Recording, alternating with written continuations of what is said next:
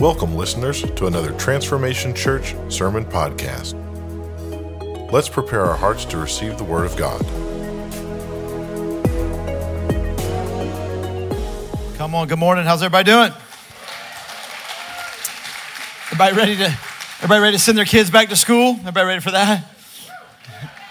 Everybody had a good summer break. Come on, have fun all summer. It's good to be in the house of God with you this morning, and there's a lot going on. So I'd love you to get involved and plug in. You heard about connect groups. We do have a, a training coming up. You heard about. Listen, you don't have to lead on your own. We got people that can equip you, train you, walk with you, help you. I th- think connect groups are so important because one of our values is find family. And let me just say this: if you don't ever get into a connect group, then what will happen is you'll turn Sunday morning into the place that you come looking for yourself to get everything you need on for, for you.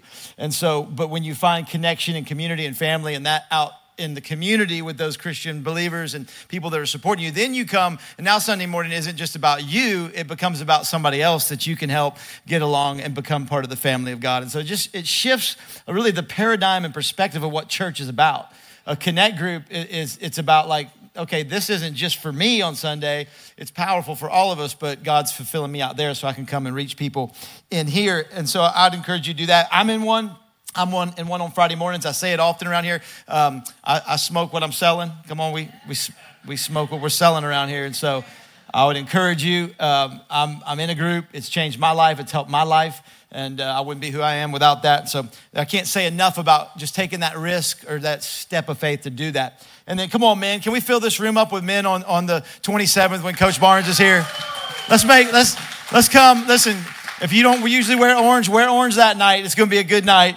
And uh, we've got barbecue, uh, brisket that our own uh, Nick Papillon's making. And then we have, uh, that's going to be good. I don't know if y'all know about that brisket, but, and then we've got a bunch of different games and fun. And, and Coach Rick is speaking to us. And so it's going to be a great night. It's 20 bucks. Uh, if you can't afford that, man, see me. I'll pay for you. So let's just fill this room up with some guys. Great way to witness and bring some men that maybe wouldn't come to church, but would come listen to Coach Barnes. And uh, he's going to bring the word. He's a man of faith. And so I'd love you to get uh, plugged into that. Uh, let's jump into the word today. I'm going to be in the Old Testament into Second Kings, and um, we're in a series called Devoted. If you're new to our community, we do things called series. It's a uh, you know four and five week series around a scripture or a theme or a thought. Uh, we meet around Jesus. And so I'm going to talk about the Bible today. We open the Bible every week, and uh, I read the scriptures to you every week. Uh, I don't have a lot of self help stuff. I got scriptures, I got Bible. And so I, I want to give you the Word of God. And um, we are in a series called Devoted. It comes from 2 Corinthians 16 15, where Paul is recounting a family of Stephanas. And he says, I want you to, to follow men like this and families like this, how they've addicted themselves or dedicated themselves or devoted themselves to the service of the saints. I said it last week. We talked about being addicted or devoted to God's presence. Many of you hear the word addiction and you think that's a negative term. Let me just say this you were created for addiction. Uh, you, you are made uh, and you are built for addiction. The thing is, you say, Well, I'm not going to be addicted. Yes, you're going to be addicted to something. You're going to fill and devote your heart to something. And, and many people t- they'll say, Well, you know, there's this little spot in your heart that's built for God. No, there's not. There's an infinite abyss in your life that can only be filled by an infinite God.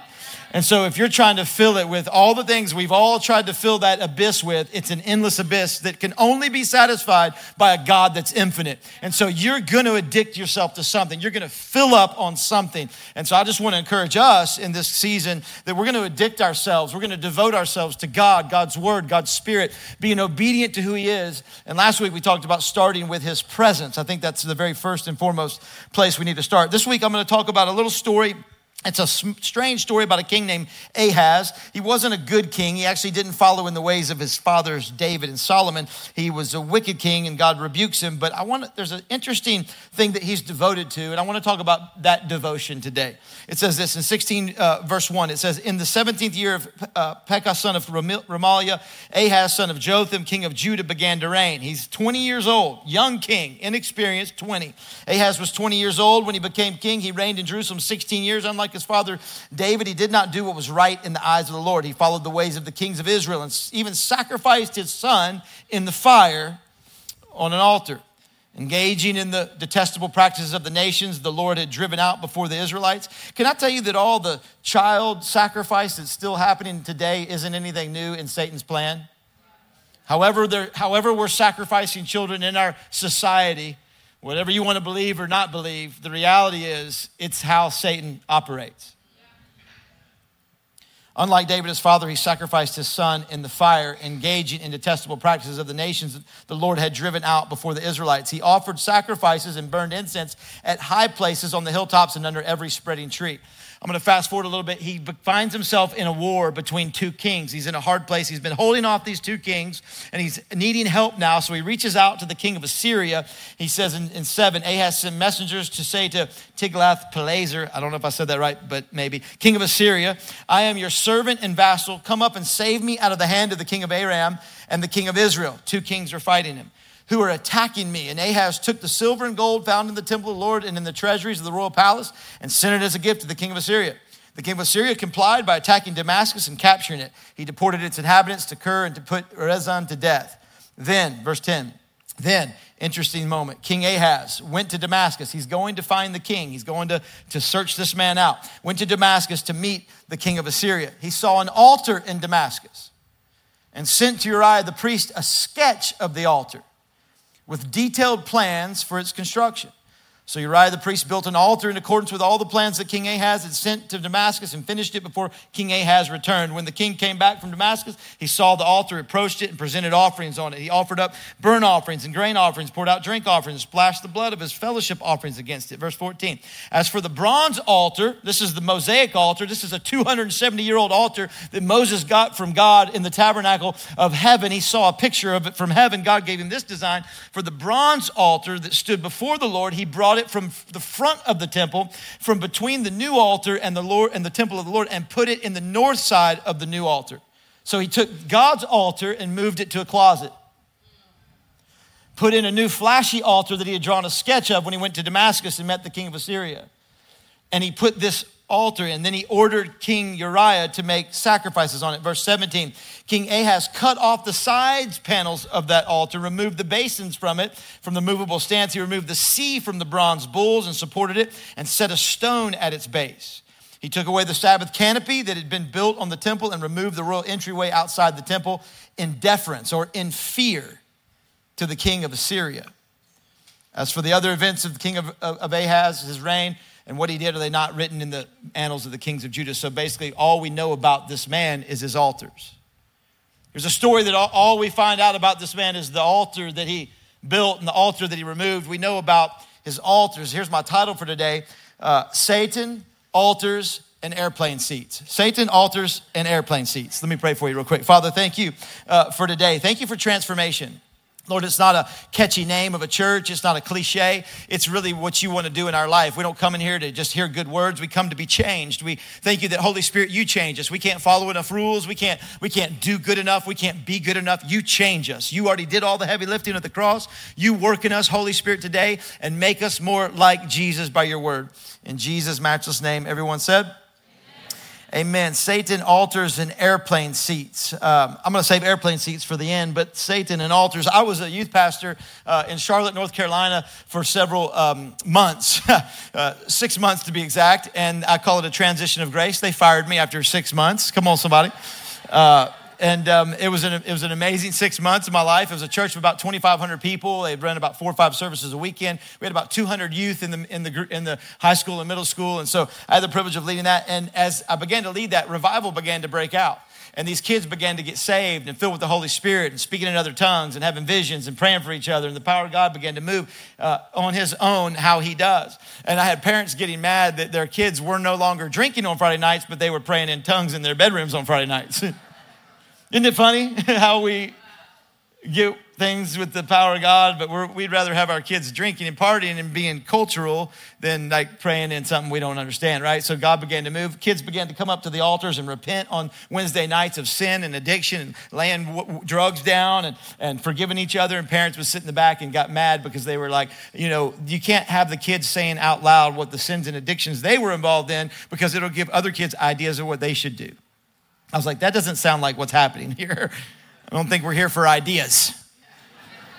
I think we're here, think we're here to, to see God do some things in our life. So they got upset and, and, and they began to transition me uh, through the conversations and whatnot. And I knew it was happening. My wife and I were in a tough spot. It was right before we came here, so I call it a transition of grace. But I was in a service, a lot like this, sitting on this side of the auditorium, 700 people in the room. I'm about three seats back. All this is going on. It's behind the scenes. The leadership's meeting with me. We're in turmoil. I'm trying to figure out what to do with my life and what, what they're going to do. I don't know. I'm going to be fired yet, and I don't just don't, I don't know. And so I'm sitting and we're in worship. This is not a church like ours where the altars are open each week to come and pray. You can get on your knees. There's prayer teams. It's not like that. They don't have communion. There's none of that. We're in worship, and I hear the Holy Spirit say, I want you to go down and get on your knees at the altar, son. And I was like, what? I, I mean, I, I, I, could do that, but I was like, Lord, I started bargaining. Come on, anybody? Y'all, y'all know y'all bargain every week when we open up this ministry time and altar. And, and, and Satan begins to speak to me. He's like, You can't go down there and get on your knees in front of all those people. You're the youth pastor. You can't go down there and, and get, you lead 200 kids. What are they going to, they're going to think that you're, they're going to think that you're perverted or something if you go down there. You know how the devil does? They're going to think that you're cheating on your wife. They're going to think they're going to think that you that you're stuck in pornography. They're going to think that you're, you know, they're going to think it just the devil just starts saying, "You can't go down. You're the leader. You're the pastor. You can't go get on your knees down there. Everybody's going to think you're in sin of some kind." They're going to think and then another then it started kicking in. If you go down there, they're going to think you you you know you're wrong. You know because we're in a turmoil and we're in a little bit of a battle with the stuff and where we're headed. And the devil's like, they're going to think that's your fault. And I'm like, I don't know whose fault it is, God. I'm just trying to live. Oh. Holy Spirit's like, I told you go down there to the altar. I'm speaking to you, not Satan. The Holy Spirit's speaking to you. Go get on your knees. Don't worry about what anybody else thinks. Let me do business with you at the altar. And, and I just, I see this young man, this 20 year old king who's dedicated to the wrong altar. And I want us to be devoted to the right altar all through scriptures and all through the Bible, Satan has a battle of altars. Altars are just places of commitment, places we bring our desires, our dreams, our goals, our fears, our worries, our transitions. They're things where we bring our life and we put it before God. Satan, all through the scriptures, has tried to tear down godly altars and get us or get people to exalt demonic, satanic altars or cultural altars. There's, there's this battle for altars, and obviously in the New Testament, Jesus went to the cross, and that was an altar. Hebrews talks about it's not a place of spectation, it's a place of death, that we get to go to the cross and die. We get to come to that altar and say, Not my life, but your life, oh God, you gave that altar for me. 400 places in the scriptures talk about altars. An altar is just a place where God would encounter his people. It's a divine exchange, a divine spiritual exchange. And, and, and God would say, When I have these big moments with you, I want you to set up a memorial or, or a marker as an altar and remember that. I can go through altars in my life. Many of you can. I remember when I got saved, there was a thousand people in the room. They all disappeared. I walked an aisle and got on my knees at an altar and gave my life to Christ.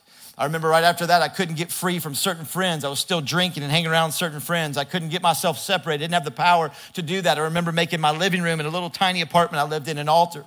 And I got on my knees and I said, God, I love these people, but I can't keep being around them. I'm not strong enough. I need you to give me the strength to separate myself from these ungodly influences. And I've since then rekindled some of those relationships, but I wasn't strong enough then when I just got saved. So I made an altar and God separated me from some of those people. I uh, didn't know my wife yet, and I'd gotten saved, and I didn't know we were going to be married yet, and I was dating the wrong girl. Come on, somebody, you need to make an altar. I was dating the wrong girl, and I, and I knew it in my heart, and I was serving God now, and I was trying to figure out life, and I went to I went to Cracker Barrel, and I sat in a little two seat table at Cracker Barrel with a little weird barn saw hanging over my head, and I made that place an altar. And I looked at my college pastor, Chris Edwards. I'll never forget it. And I told him about the situation. And I'd come into church, and my wife worked at the church, but I didn't really know her that way. I didn't have, we weren't, you know, dating or anything. And I looked at Chris. I said, "Man, here's my situation with this girl. She lives in Indianapolis. This is what's going on." He looked at me and he said, "You know what to do." I said, What should I do? He said, You know exactly what to do. And I made that cracker barrel chair, chair an altar, and we began to pray. And he asked God to give me power to separate my ways and to get to what my destiny was. And God brought me to my wife and my destiny at that altar moment. Altars are places of exchange. I remember the altar on the knees in my living room in Charlotte, North Carolina, when I was trying to come here and I didn't know if I was where I was headed. And I got on my knees and I was in the book of Chronicles and I heard the Holy Spirit through the scripture say, Arise and build. I read that verse. I stood up and God said, I'm taking your family to Knoxville to build a church. There's these divine moments of altars, and Satan wants to tear those altars down or, or trade altars in our life. They're places of influence. Write this down. Our life is a reflection of our altars. Every altar that you ever made, good or bad, your life is a reflection of that. Altar just means this. When you think about Christianity, we're like, oh, you know, Christianity is just self help, and we're going to go to church, and we're going to feel good all the time, and it's just going to work out, and I'm just going to, it's all going to be great. That's what we think about Christianity. The reality is, altar means slaughter in the Hebrew. Uh, in the Greek, it means sacrifice. Why do you think you get married at an altar? Slaughter.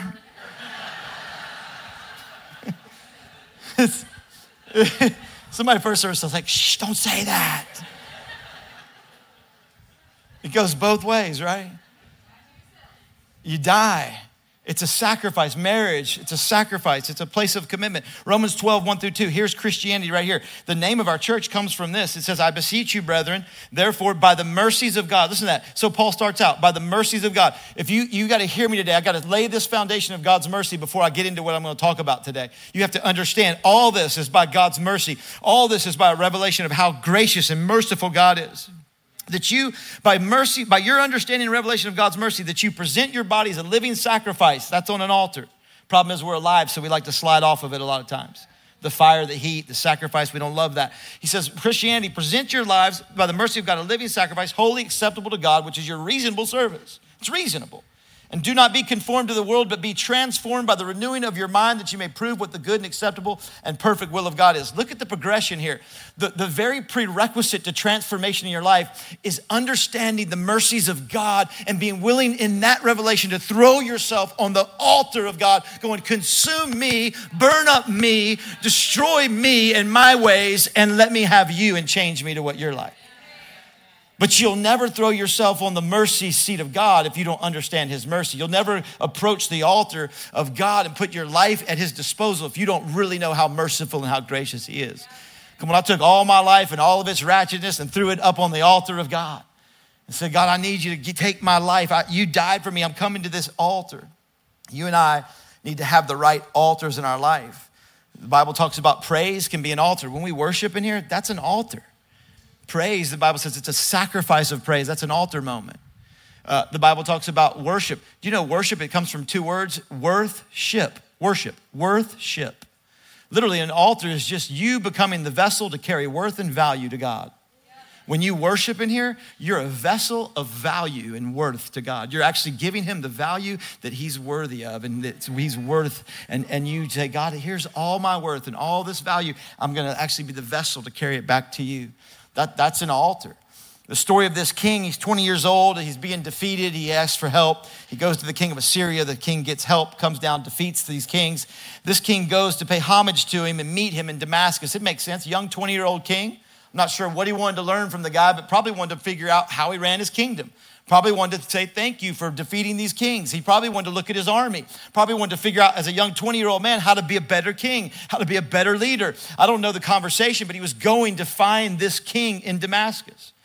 The Bible records something interesting. When he goes there, he doesn't ask about the armies, he doesn't ask about the weapons, he doesn't ask about the training, he doesn't ask about boot camp, he doesn't ask about how everybody got to where they were, he doesn't ask about the systems and the processes, he didn't ask about how he organized his troops. It says that his eye got caught by this altar. And as he's going to meet this king, he catches this new flashy altar. And the Bible says he actually takes out a sketch pad and begins to draw it. And then he takes that sketch and sends it to Uriah the priest in Judah and tells that priest to build it exactly like he saw it. And now he comes back to Judah and he takes the old altar, the 270 year old altar of God, removes it to a closet and puts in this new flashy altar and then begins to break the old altar apart into pieces. God calls it abomination. If you know the story, which you just heard, he ends up actually sacrificing his own child on this altar that he sketched out. He actually ends up killing his children and his family on this altar. This is all we know about this man are the altars that influenced his life. The thing that held it together for him was this altar. Altars are a place of commitment. It's just all it is. Have you ever heard someone say they sacrificed their marriage on the, on the altar of success? They sacrificed their health on the altar of business or wealth. There's just there's these altars that we make commitments to, and I, I want us to understand that we have to have God's altar. What, what is that really? All that is today is our heart. It's it's us. So you bring the altars here. You bring your life. God's inside of you. You bring your life to God. And I want to give you three truths about altars. Number one, altars can lose their influence. Altars can lose their influence. It's been 270 years. This king comes back and he does not follow the influence of his fathers. The altars influenced his father David, his father Solomon, but now he distanced himself and he doesn't have anything to do with it. This altar's been changed. Listen, the only change to God's altar in 270 years, there's been one change. This guy takes it, removes it, puts it in a back closet. The only time it's been changed was in Solomon's reign. Solomon changed one little thing about it. You know what Solomon did? He made the mercy seat bigger. Come on. Think about it. The mercy seat, you and I need a bigger revelation of God's mercy seat in church and in our world and our relationships so that we actually will be willing to present ourselves.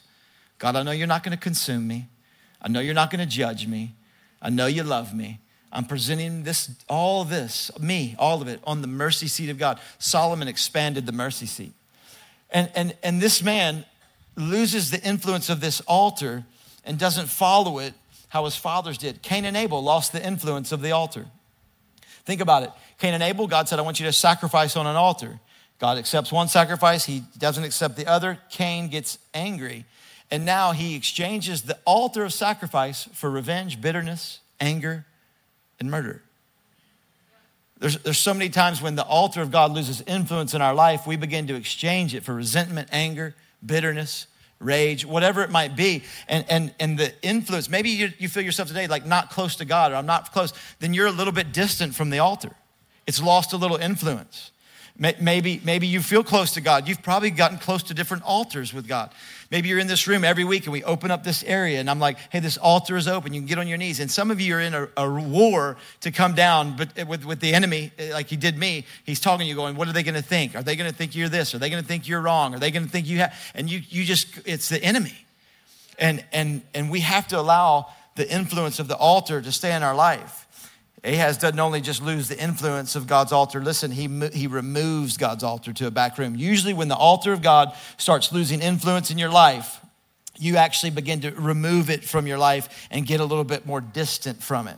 Uh, we say things like this if we put in new altars. You put in, I put in cultural altars all the time. We say, we say things like, you know, um, it's just that Bible is just so old fashioned. Yeah, cultural altar. Like, do I really have to stay pure before marriage and not have sex? I mean, everybody's doing it. Cultural altar. Well, they're really good people. You know, they don't mean any harm. They're good. They're not hurting anybody. Let me ask you the question. I heard one preacher say this What if they're hurting God? We never ask if God's heart's hurt. What if we're grieving the Holy Spirit? What if that lifestyle is grieving the Holy Spirit? And then, and then they say, oh, they're just good people. We're just, they're just good. Can I just say something to you? You don't have the right or the privilege or the responsibility to figure out what's good. You don't. Like, I don't. Like, the only one that can say what's good is the one that's altogether good, named Jesus, named God. He's the only one that can define good. No one, none of us can define good. And culture culture's tried to put a new altar in that we define, oh, it's just good. There, everybody's fine. It's good. No, no, no, no. It, Satan did the same thing to Eve. Satan tried to convince Eve that she could find good outside of what God said was good. Satan's still trying to trick the church. I'm going to come at the church today a little bit because we're letting these altars influence our thinking and theology, and we've adopted cultural altars and we're pushing back the actual altar that God says we're supposed to have in our life. The altar is so important. And what it means is that God, your way, not my way.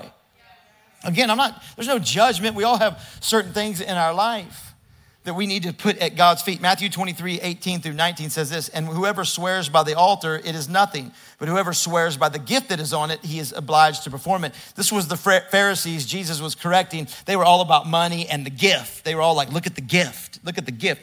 And Jesus says, fools and blind, for which is greater, the gift or the altar that sanctifies the gift? Therefore, he who swears by the altar swears by it and all things on it. What Jesus is saying is this all of your giftedness and all of your talent and all of your all of your prestige and every gift that you carry and your money, all of you is worth nothing and brings nothing to your environments if it's not placed at the altar of God.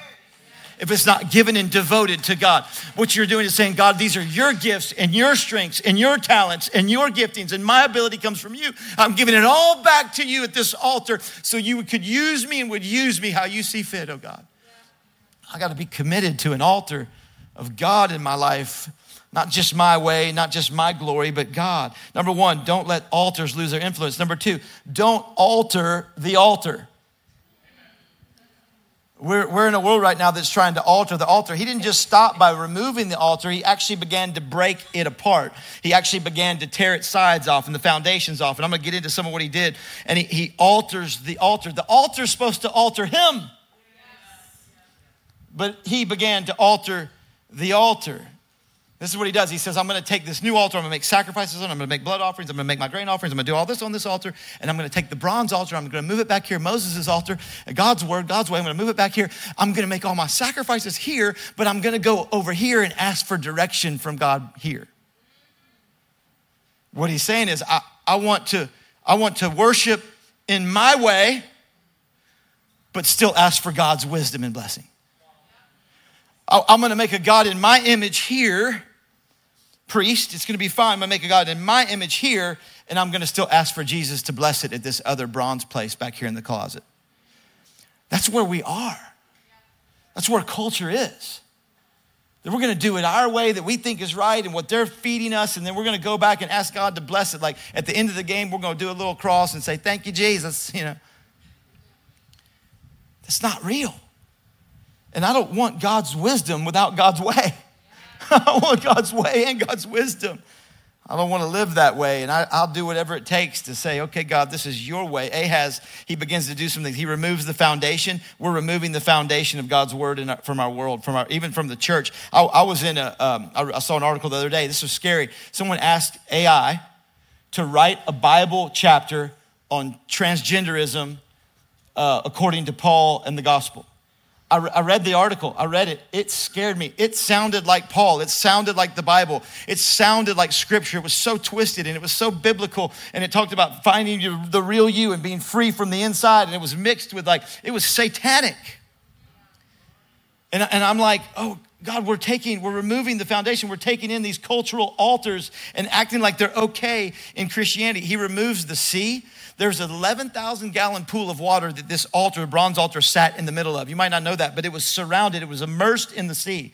It was a picture of the Red Sea. So when God's people came to sacrifice, they were reminded that God set them free, made them free, made them a people through that water and delivered them. And then that, that, that sacrifice was immersed in the water, which was word and spirit. It's a symbol that when we come to the altar, that everything about our life should be immersed in spirit and word. Everything about our life should be about the Word and the Spirit of God. He removed that. He, he, put, he replaced the foundation with stone. We, we have a culture that's having hearts of stone. There's a lot of heart of stone in the house of God, even when it comes to God's word and breaking up that stone and repenting and loving and forgiving. And I'm, I'm still talking about God's mercy. I'm not talking, it's not, this isn't judgmental. This is the love and the mercy of God. There's no judgment. Listen, I'm going to get into some thoughts here in a minute. There's no judgment in this room. We've exchanged these altars. He removes the bulls. There's 12 bulls. It symbolizes unity. We, are strong when we're unified. Satan wants to disunify us as believers. He removed the, the Sabbath canopy. There's a Sabbath canopy. It was a, it was a place of protection where worshipers could come in and be protected from the elements on the Sabbath. Can I tell you, this is the Sabbath canopy? This is not church. This is the Sabbath canopy. This is a place we come in on the Sabbath and, and we have our corporate altar that strengthens our individual altars and influences those individual altars. And we're up under the protection. Two can chase a thousand. We are under the protection of a canopy that we have power and influence and strength in the name of Jesus. We have to have this. We're in a, in a society where it's okay to do whatever you want sexually there's confusion sexually. I, I, understand it. Listen, there's probably some of you in this room, people in every service that have dealt with same sex attractions or sexual identity they don't understand. There's no judgment. There's no judgment. God loves you and I love you and we love you. You're welcome. Here's the thing though stop taking a cultural altar and replacing it for God's altar. Stop lowering. Their standard has already been set. The bar has already been set. God's word has already been set. And we keep lowering it to some other altar and we can't do that. There's mercy, there's love, but there's truth and there's righteousness, and that altar has to reign supreme in the heart of the believer, especially. I had some people get offended several months ago when the Roe v. Wade thing was overturned. I don't preach about this stuff a lot, but I, I said something about I'm glad for that and protection of life. And this couple, I understood it. They, they, they'd gone through something. They came to me, I met them. They said, You know, we lost a baby. We had to have an abortion. And that day when you said that, we were going to walk out because we were so hurt and we didn't know what to do. And I, I, said, Well, tell me your story. And he said, We had a baby and, and, and it was medical complications and we were going to have to remove the baby or my wife was going to die or the baby. I said, I'm so sorry. That's, I said, That's not abortion. He said, Yeah, in the state of Tennessee, that's abortion. I said, What do you mean? He goes, We went to UT Hospital to, to have the procedure done. And since the baby had a heartbeat, they classified it as an abortion. And so they wouldn't allow us to do it here. So we had to go to Chattanooga to an abortion clinic and have the, have the abortion at the clinic because we were weeping, we were devastated. He goes, we walked into that clinic and it was like a Friday night and everybody was just going about their business and celebrating and it was just normal, go, go, just business as usual. And we were grieved. I said, exactly. I said, when I'm talking about celebrating life, I'm not talking about a scenario that's deadly or deathly or these some small instances that take place that, yes, are real and uh, God forbid you not have the medical services you need. But I'm talking about what you saw in that clinic where people are just making it normal as a cultural altar that it's okay not to protect the womb. And again, somebody, first service, we have, we have a great ministry here. Maybe somebody, some of you have gone through that. We have a great ministry that's deeper wells and they counsel and they love and they give hope. I'm not judging anybody in this room. There is love in this room. There is hope. If you've been through something like that, God loves you and restores you and heals you. But when we think about the cultural altar of, of these things that are being pushed down the church's throat and the misunderstanding of what the enemy's done to twist our understanding of all of it, Think about John the Baptist and Jesus. They're in the same womb, not the same womb. One's, Jesus is in Mary's womb, John the Baptist is in Elizabeth's womb. Think about this. Elizabeth comes in the presence of Jesus in, in Mary's womb. Jesus is there, two fetuses. Jesus comes amongst John the Baptist. The Bible says John the Baptist, a fetus, leaps for joy inside of Elizabeth and then is filled with the Holy Spirit. You're telling me if God fills a fetus with the Holy Spirit, that that's not important? I just, Please don't hear judgment or anger or anything from my. I'll pray to God. I ask, I ask every. Don't you got to hear my heart? There's mercy. There's love. When it comes to any gossip, anger, well, that's just that's just the way I was made. I'm gonna say it like I want to. I'm just gonna say what I think. That's not godly. I'm not picking on one thing or another. Like we all need to greed you know, power. I'm going to climb my way to the top at everybody else's expense. There's so many things of our culture that has come and built an altar amongst us. And I'm, I'm just here to say, don't alter the altar. I don't want to do that in my life. I want to see God build his altar on the heart of my life. And number three, and I got a few minutes left with you altars can be repaired and rebuilt. If you feel a little distant, you can just say, you know what, God, I need to give my heart, my life back to you. Maybe it's a it's an altar moment during worship. We had encounter week last week, encounter night. There's altar moments. I don't, I don't know. The altar sometimes has to be rebuilt. Praise rebuilds altars. Repentance rebuilds altars. Worship rebuilds altars. Surrender rebuilds altars. Uh, different priests. Ezra, the priest, when they were rebuilding the temple, the first thing they rebuilt was the altar. I'm talking about your heart now. I'm not talking about a physical altar anymore. When Elijah had to win the battle against the demonic prophets of Baal, which we're facing in this culture, what he had to do, he had to repair the altar. It says once he repaired the altar of God, the fire from heaven came down and consumed that, and he won this great victory. There might be some victories that you're trying to win, but you've got to repair some things in your heart when it comes to your theology and your thinking and what's godly and what's cultural and what's not part of who God says he wants you to be. Who's influencing you? What altars influencing you? Think about it if King Ahaz had had a relationship with God, he could have influenced the king of Assyria. Can I tell you, you'll never influence who you fear? Here's the deal it says that he altered the altar because he was afraid of King of Assyria. Most of us are scared of what the world will think and say, and the devil's done a great job of saying, well, they're unloving, they're judgmental, they're this, they're that. No, we're about the mercy of God, we're about the love of God but we're about the standard of God. And you can be healed, whole, set free, delivered, uh, have a real life full of real devotion. And, and, and I think sometimes the enemy so tricked us that we're scared of the world to say what's true. And you, won't, you will not influence a world you're scared of. You won't talk truth. You won't love people. If you're scared, you won't do it. And here's the thing about an altar an altar is a place of sacrifice, it's a place of death. It's a place where you come and you say, you know what? You can't scare me because I'm already dead. You can't do anything to me because I've already given my life. You can't, you can't intimidate me. It's a place of sacrifice. It's a place of courage. It's a place of strength. Revelation 6 says there's an altar in heaven. You know what the foundation of that altar, and you read it, Revelation 6, the altar foundation in heaven is the martyrs' lives, the blood of the martyrs, literally the souls of the martyrs. You're gonna walk through heaven one day. You're gonna walk by an altar and you're gonna see Stephen who was stoned to death. You're gonna see Paul who was beheaded. You're gonna see Peter who was crucified upside down. You're gonna see men and women who looked fear and death in the eye and said, I will not back down from this book. I will not back up. I will not trade altars. I'll give my life for who he is. We're, we're in that season in the world. We're in that season as a church. Uh, I'm not trying to scare anybody. We win. But we, we don't win at the wrong altar. You can't do anything to me, Satan. You can't intimidate me out of an altar. Satan altars and airplane seats. I was going on a trip, and I'm going to pray for you flying to Delaware with my wife this summer. And I'm screened pre-check, TSA. Come on, anybody TSA pre-check? I did it like three years ago because I did. I don't want to go through that line. I don't want to take my shoes off. I did. I went. I figured it all out. Did three years ago. My wife didn't do it. She didn't have anything to do with it. She didn't do. Now finally, she was going on this trip with my daughter. They were going somewhere. and They're like, "I'm going to go get screened and pre-checked." I'm like, "Okay." She did like three years after me. So she did it, and then we go to the airport. It's just her and I. We're traveling. We go to the kiosk. We get our boarding passes and we print them out. And I look down and I look at hers and she's like pre-check, and I'm like, "Mine's not pre-check." I was like, I, I did this three years before you. Is mine expired? I looked at it, it's not expired. I'm, I'm ticked off. I'm like, what? Pre, how's mine not pre check? I was like, who booked my ticket? Why am I not pre checking? Da, da, da, da, da. And I'm getting ticked off. Look at my backpack. I'm attitudes rising up. I get a little attitude. I'm like, ah. I'm like, babe, fine, go on. I can't believe this. I was like, go on to the, go through the thing, fine, on your own. I'll meet up with you. I'm going to the counter. I'm getting pre check put on my thing. So I ain't taking my shoes off up in this place. I ain't taking my shoes off at your house. I ain't taking them off at the airport. So I get to the I get to the desk and the lady's like, "I'm sorry, sir, we can't figure it out. We're putting your number in. It's not expired, but it won't go on your ticket. We can't. It's not working." I'm like, "Oh, I'm so mad right now." I go through the little thing. I go through the lesser line,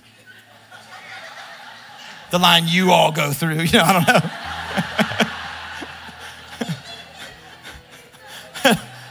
and I'm, I'm looking and I'm taking my and I've got my stuff, my bag, taking my shoes off, and I look through the thing. My wife's there sipping a Starbucks, laughing at me. Pre-check. I'm like, I hate you right now. I'm walking through that. I'm getting my shoes back on, just repent. God, I'm sorry. It's so stupid. I'm sorry. I'm okay. Okay, God, I'm fine. And I look down. I'm like, where you sit? What seat are you in? What seat am I in? And the only request I make about airplane seats for me when people book them for me is that I sit no further than five rows back on the plane and that I get an aisle seat. That's all. That's all I want. That's not too much to ask. I don't want to go way back. I just want to be kind of up front. I look at my wife's ticket. She's in seat 5A at the front of the plane. I look at my ticket. It says seat 26A. Look at my planes.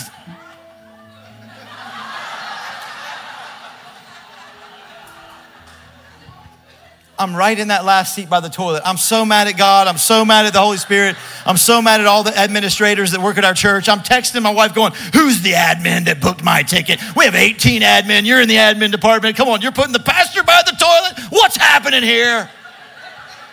So ticked off. I'm, I'm complaining and upset, ungodly. And the Holy Spirit said, I assigned you this seat, son. And I, I began to get some tears in my eyes and made an altar at that little toilet seat. said, God, I'm nothing.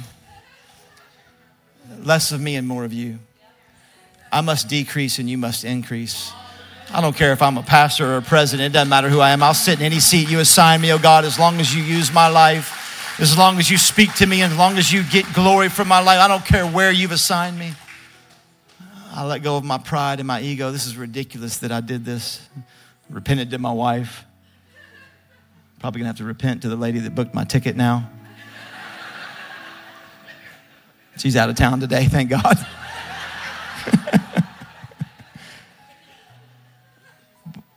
but I, I just think there's some altars that we need to rebuild and some altars that we need to remove.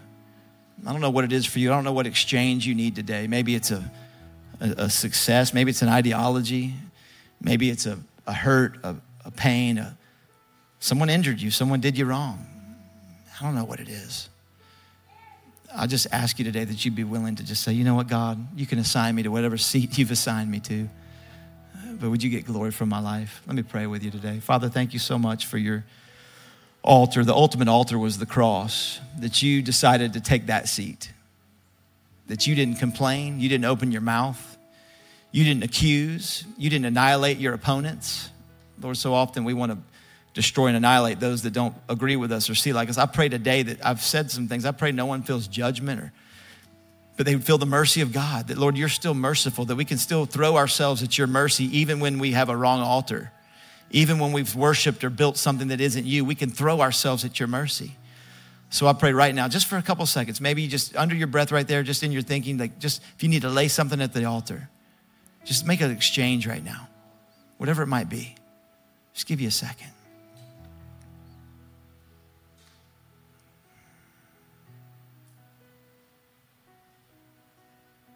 Thank you for your presence, Lord.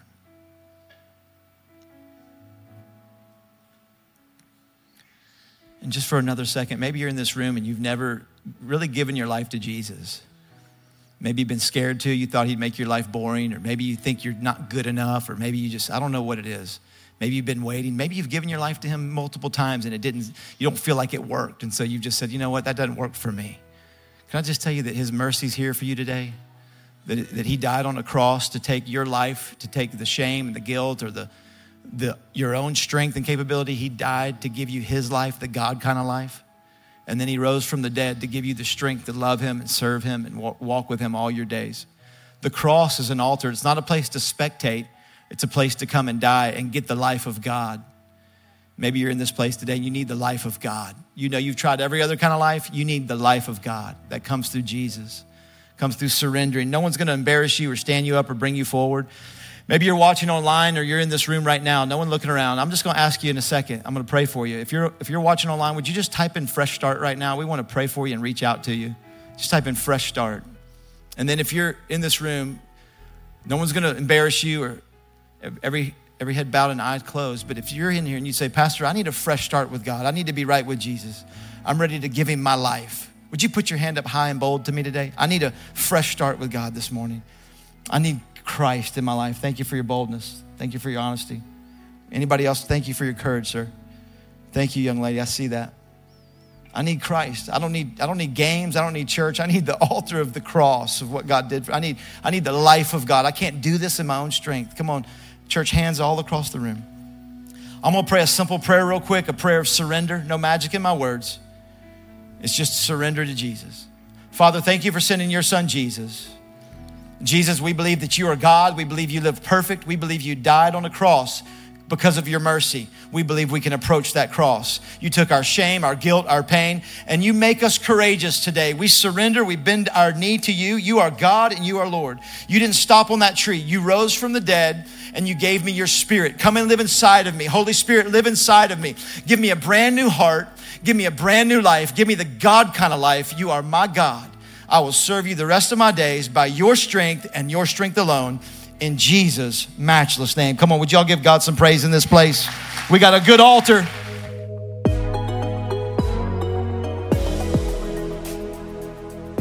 Thank you for listening to another Transformation Church sermon podcast. If you would like someone to pray with you, or if you would like some ministry materials, please email us at hello at transformationchurch.us.